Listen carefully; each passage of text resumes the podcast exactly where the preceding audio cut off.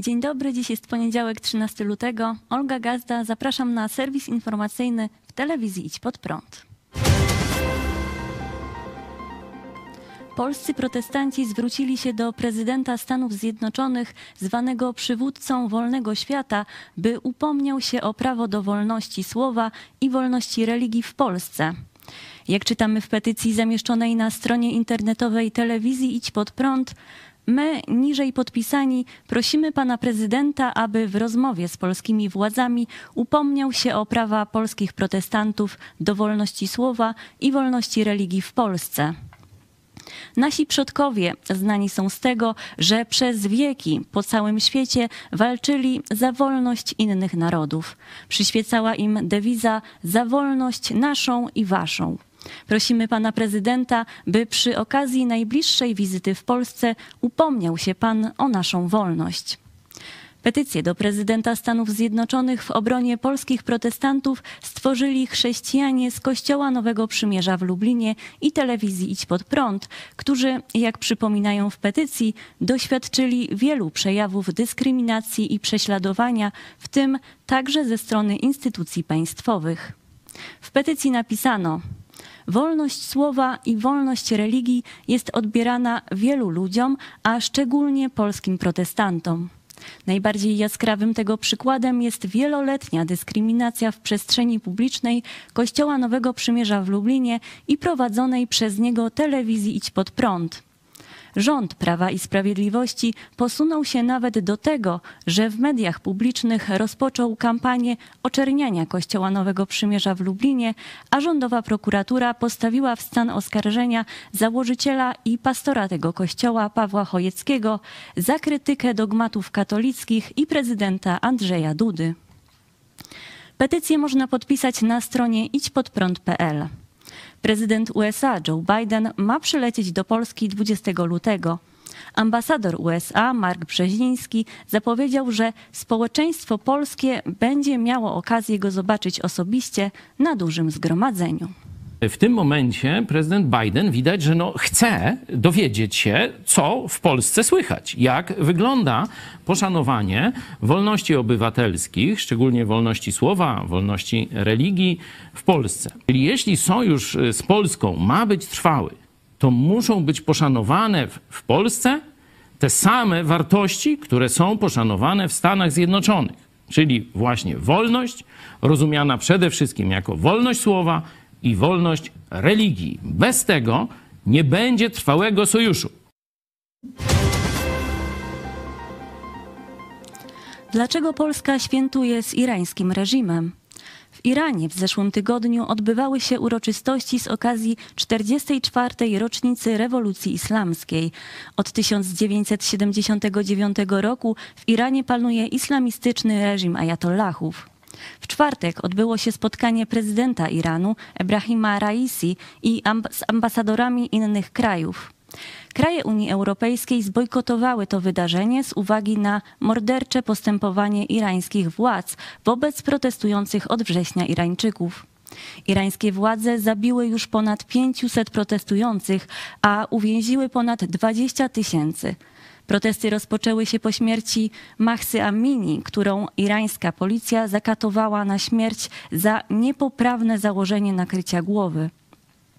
Ponadto Iran wspomaga Rosję w ataku na Ukrainę, między innymi dostarczając drony bojowe. Uroczystości zbojkotowali ambasadorzy krajów Unii Europejskiej i Wielka Brytania. Stany Zjednoczone w ogóle nie utrzymują relacji dyplomatycznych z Iranem od 1980 roku.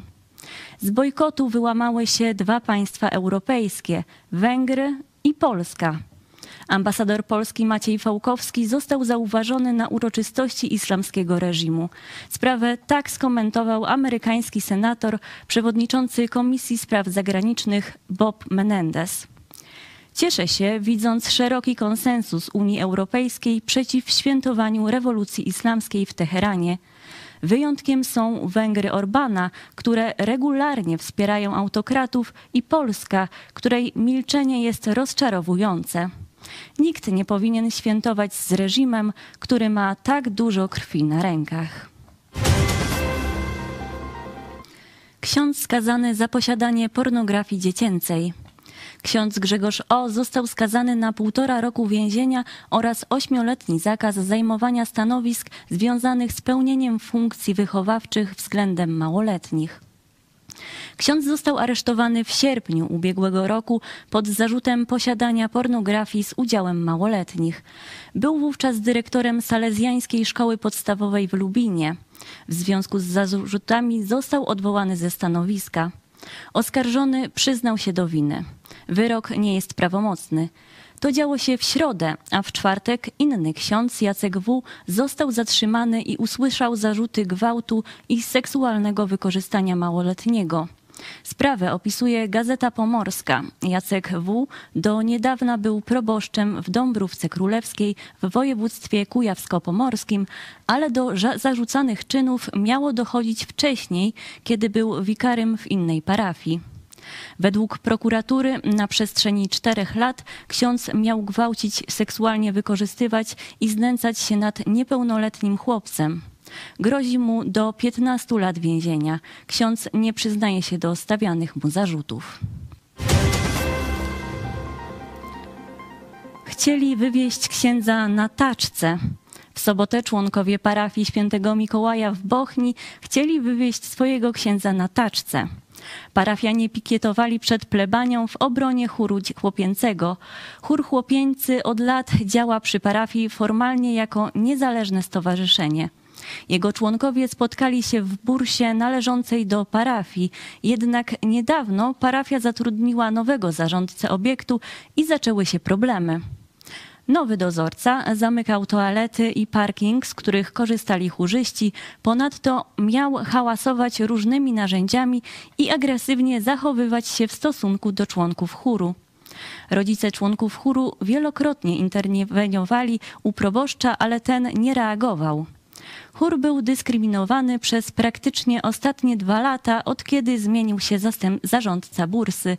Takich rzeczy, jak dzieją się u nas w parafii, nie powinno się robić, powiedział portalowi Tarnów Nasze Miasto ojciec jednego z chórzystów. Kiedy wśród parafian zaczęła krążyć informacja, że chór będzie musiał całkowicie opuścić budynek parafii, postanowili oni wziąć sprawy w swoje ręce i przyszli przed budynek plebanii z transparentami i taczką z napisem Jaki proboszcz, taki wóz. Protest okazał się skuteczny. Proboszcz wyszedł do zgromadzonych. Ustalono, że chór pozostanie w bursie. W ostatnich dniach siły powietrzne USA i Kanady zestrzeliły kilka niezidentyfikowanych obiektów latających.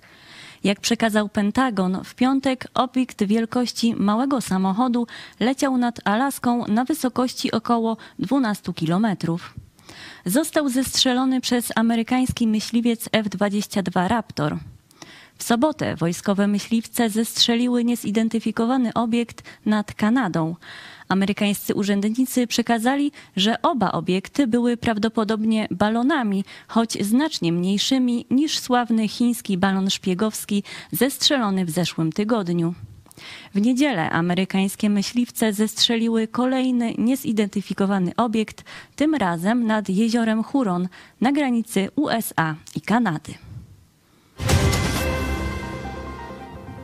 I to była ostatnia wiadomość przygotowana w dzisiejszym serwisie.